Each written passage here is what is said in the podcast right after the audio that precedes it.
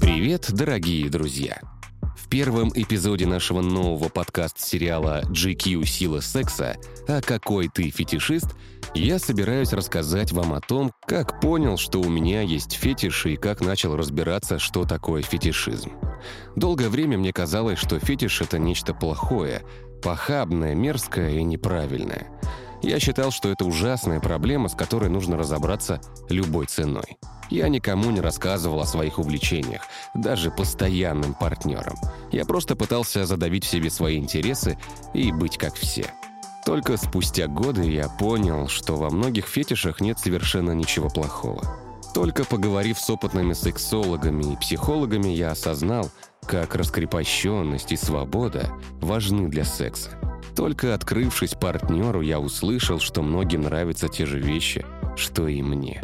И поэтому я планирую говорить о самых разных фетишах, их природе и их влиянии на вашу жизнь на протяжении следующих шести серий.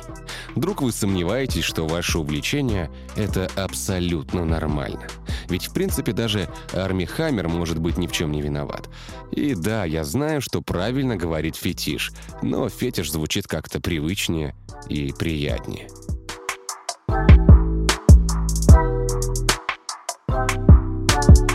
Мне было 13 лет, когда меня впервые пригласили одноклассники в гости с одной лишь целью — посмотреть порно. Я и раньше видел какие-то эротические журналы, припрятанные дома в туалете. Я слышал, что существуют фильмы для взрослых. Я уже знал, конечно, что такое секс и как там все происходит. Но порно никогда не смотрел. Дома работали с натяжкой 8-9 федеральных каналов, где такой контент, понятное дело, не показывали. А компьютер в квартире стоял всего один, к которому доступ имела вся семья. И так как моя компьютерная грамотность оставляла тогда желать лучшего, я слишком боялся, что родители спалят меня и узнают, что я смотрю порно. Особенно мама. Она тогда так увлеклась христианством, что заставляла меня перед сном на коленях читать детские молитвослов. Пожалуй, если бы она узнала, что я смотрю порнуху, меня бы отвели на сеанс экзорцизма. Да, и, честно говоря, думаю, что трахтящий модем вообще не потянул бы такие видео. Порно-вечеринка для учащихся 7 А проходила дома у Дани. Его отец недавно купил большой телевизор, и порно в его семье никто не прятал. DVD-диски со взрослыми сюжетами лежали где-то между фильмом «101 далматинец» и «Дети Арбата». Первым дископриемник отправился весьма нежный и трогательный фильм о любви какой-то барышни-крестьянки и уважаемого вельможи. Сперва мы, конечно, хихикали и комментировали все идиотские реплики. Ведь диалоги в этих фильмах даже для семиклассника звучат слишком тупо. Но когда прелюдии сменились страстным сексом, мы притихли и завороженно смотрели на идеально гладкие тела, огромную грудь героини и каких-то исполинских размеров член помещика. Я, разумеется, как и все мальчики, почувствовал возбуждение и развеселился, но каких-то невероятных эмоций не испытал. В качестве второго фильма для просмотра мы выбрали ленту куда более провокационную. На обложке диска были суровые лысые заключенные и испуганная тюремная смотрительница. Вам, конечно, и этого короткого описания хватает, чтобы понять, о чем было кино. А мы тогда и представить не могли, что увидим в ближайшие 40 минут. Это было классическое постановочное изнасилование, в рамках которого четыре мужчины жестко занимались сексом с покорной брюнеткой. Каким-то удивительным образом под рукой у них оказались и наручники, и дубинки, и БДСМ-кляп, и веревки, и хлыст. Первые минут десять они оскорбляли и запугивали бедную девушку, а потом пустили в ход все вышеупомянутые мною инструменты, чтобы заняться максимально жестким сексом. Мои одноклассники визжали, кричали, смеялись, нажимали на паузу, чтобы несколько раз повторить «Ты это видел?». Снова включали фильмы и вопили то ли от ужаса, то ли от изумления. Я поддакивал, тоже говорил, что это ужас и кошмар, что такое только извращенцы смотрят, что в реальной жизни такого не бывает, все это исключительно кино. Но в душе я понимал, что мне нравится. Что я бы хотел пересмотреть этот фильм и увидеть какое-то другое порно с похожим сюжетом. Посиделки у Дани закончились компьютерными играми и чипсами и прочим куда более привычным досугом для школьников. Но я ушел домой одним из первых. Мне было не по себе. Внутренний восторг и приятное удивление от увиденного фильма сменились стыдом и смущением. Сейчас я приду домой, к родителям, мама спросит, как мы погуляли, и отправит читать очередную молитву. И мне ведь, наверное, надо попросить прощения за то, что я посмотрел такое кино. Хотя мне не хочется извиняться. Мне же было приятно. Так что в этом плохого? Спалось мне в ту ночь плохо. Меня мучила совесть. Мне снился тот самый фильм. Я вертелся и стонал, просыпался в холодном поту и со стояком переживал духовный и эротический катарсис. Я много чего тогда не понимал, но одно знал наверняка — прежней жизнь не будет. О последующих событиях расскажу кратко. Желание снова увидеть жесткое порно взяло верх над логикой. Я посмотрел уже другой фильм на семейном компьютере. Модем спорно справился с легкостью, а вот я умудрился не только не дочистить до конца историю браузера, так еще и хватануть вирус на компьютер. О моих постыдных интересах узнали родители. Мне крепко досталось по жопе от отца и по совести от матери.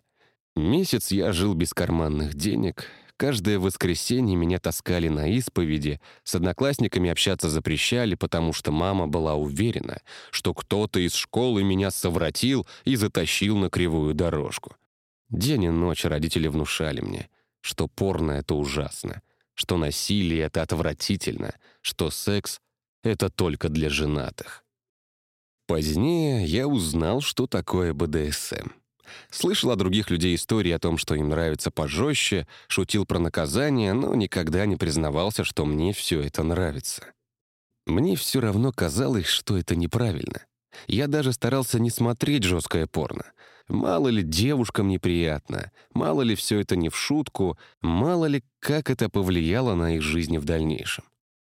К тому же я слышал много раз, что люди считают любителей БДСМ фетишистами и что фетишизм — это плохо, это отклонение и патология. Мне, разумеется, не слишком хотелось бы быть больным ублюдком, который бьет женщин. Примерно 12 лет я игнорировал существование БДСМ. Когда мне было то ли 20, то ли 21, моя тогдашняя девушка предложила мне поэкспериментировать с наручниками, приковать ее к кровати, например. И я ужасно обрадовался. Это был лучший секс в моей жизни на тот момент. Но я побоялся в этом признаться. Что, если она решит, что мне слишком нравится насилие и что я извращенец? Лишь в 26 лет я в Тиндере познакомился с девушкой, которая буквально с порога заявила, что ей нравится жестко и что она ищет партнера для БДСМ. Я обалдел от такого признания. Как это она просто и легко рассказала о таких интересах совершенно незнакомому человеку? Я трясущимися руками робко ответил, что мне это тоже интересно, но что я ничего не умею. Мою подругу по переписке факт моей неопытности не только не смутил, а, кажется, даже еще больше привлек. Так и началось мое знакомство с БДСМ и миром фетишистов. Мы встречались около двух лет. Причем встречались исключительно в сексуальном плане. Никаких романтических отношений у нас не было. Хотя однажды мы даже вместе ездили в отпуск. Она решила показать мне, что такое кинки-вечеринки в Берлине. Думаю, вы и сами понимаете, какой восторг я испытал, когда оказался в обществе таких же фанатов БДСМ. Но, тем не менее, в голове на задворках всегда маячила мысль, что все это неправильно что мне должно быть стыдно, что это патология, что я болен, что я насильник. Даже как-то мелькнула в голове идея сходить в церковь. Но я взял себя в руки и вместо этого отправился к психологу-сексологу, которого нашел в интернете. Так я узнал, что такое фетиш и почему это нормально до тех пор, пока я не покушаюсь на свободу и комфорт партнера. Несколько опытных психологов помогли мне разобраться в себе и своих сексуальных увлечениях. И для этого подкаста я тоже позвал несколько экспертов, чтобы они объяснили с научной точки зрения, что такое фетишизм, в чем его природа и где граница между нормой и патологией. Что же такое фетишизм? Ориентированность на некоторые неживые объекты как стимуляторы полового возбуждения и полового удовлетворения. Говорит психолог-психотерапевт Виктория Бикиева. Многие фетиши являются дополнениями к человеческому телу, например, предметы одежды или обуви. Другими примерами фетиши являются специфические материалы. Например, резина, пластик, кожа. Фетишные объекты варьируются в своей значимости для индивида, и их имеется огромное множество. То есть их э, как-то хотели классифицировать, но оказалось, что слишком много, поэтому тут как бы можно сказать, что каждый день может что-то появиться новое.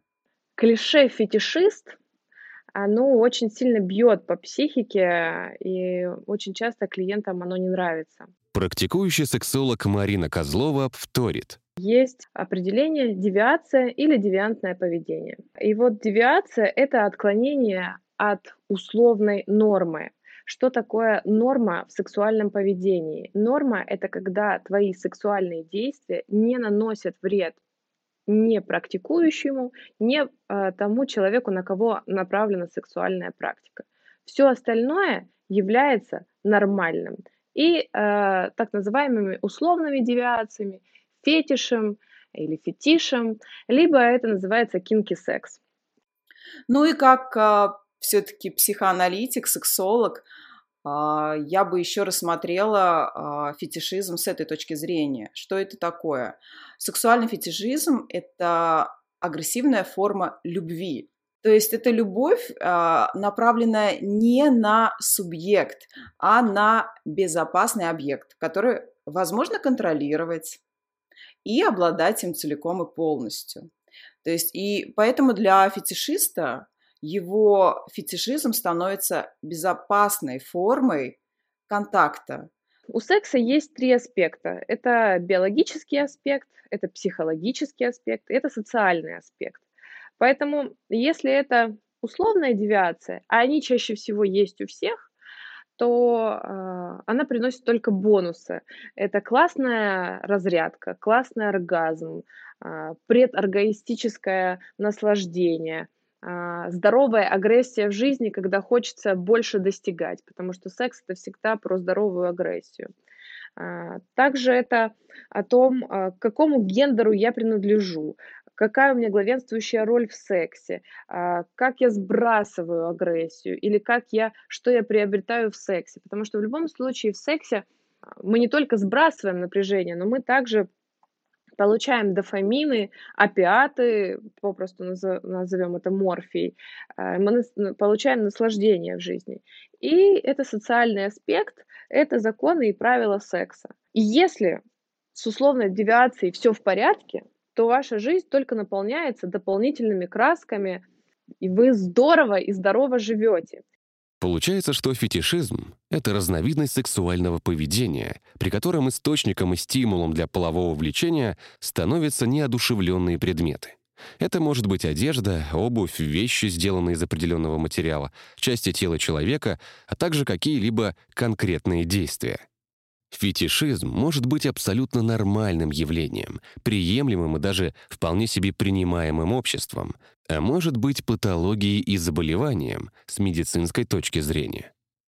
У нездорового фетишизма есть свое специальное название — парафилическое расстройство — это все виды постоянного устойчивого интереса, вызывающего у человека неодолимое стремление совершать действия, которые вредят ему, другим людям, мешают жить нормальной жизнью, взаимодействовать с обществом, причиняют стресс и страдания.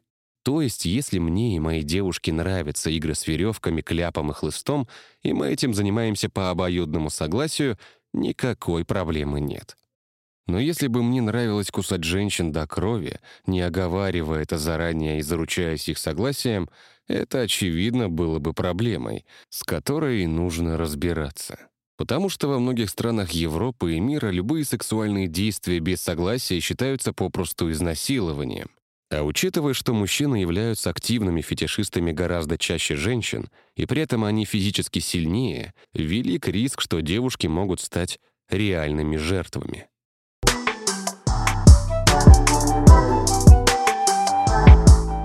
Следующих эпизодах сериала GQ Sex «А какой ты фетишист» я расскажу о том, какие бывают фетиши, связанные с любовью к разным частям тела, как фильмы для взрослых и вполне себе массовое кино воспевают такие увлечения и как подобный фетишизм может влиять на вашу сексуальную и реальную жизнь. Этот подкаст выходит каждую среду и доступен на абсолютно всех платформах. Поэтому следите за выходом новых серий в удобном приложении или в инстаграме GQ Russia и решайтесь на эксперименты в сексе. Но помните, что нужно спросить мнение партнера. Занимайтесь сексом по любви и слушайте наши подкасты. До встречи! thank you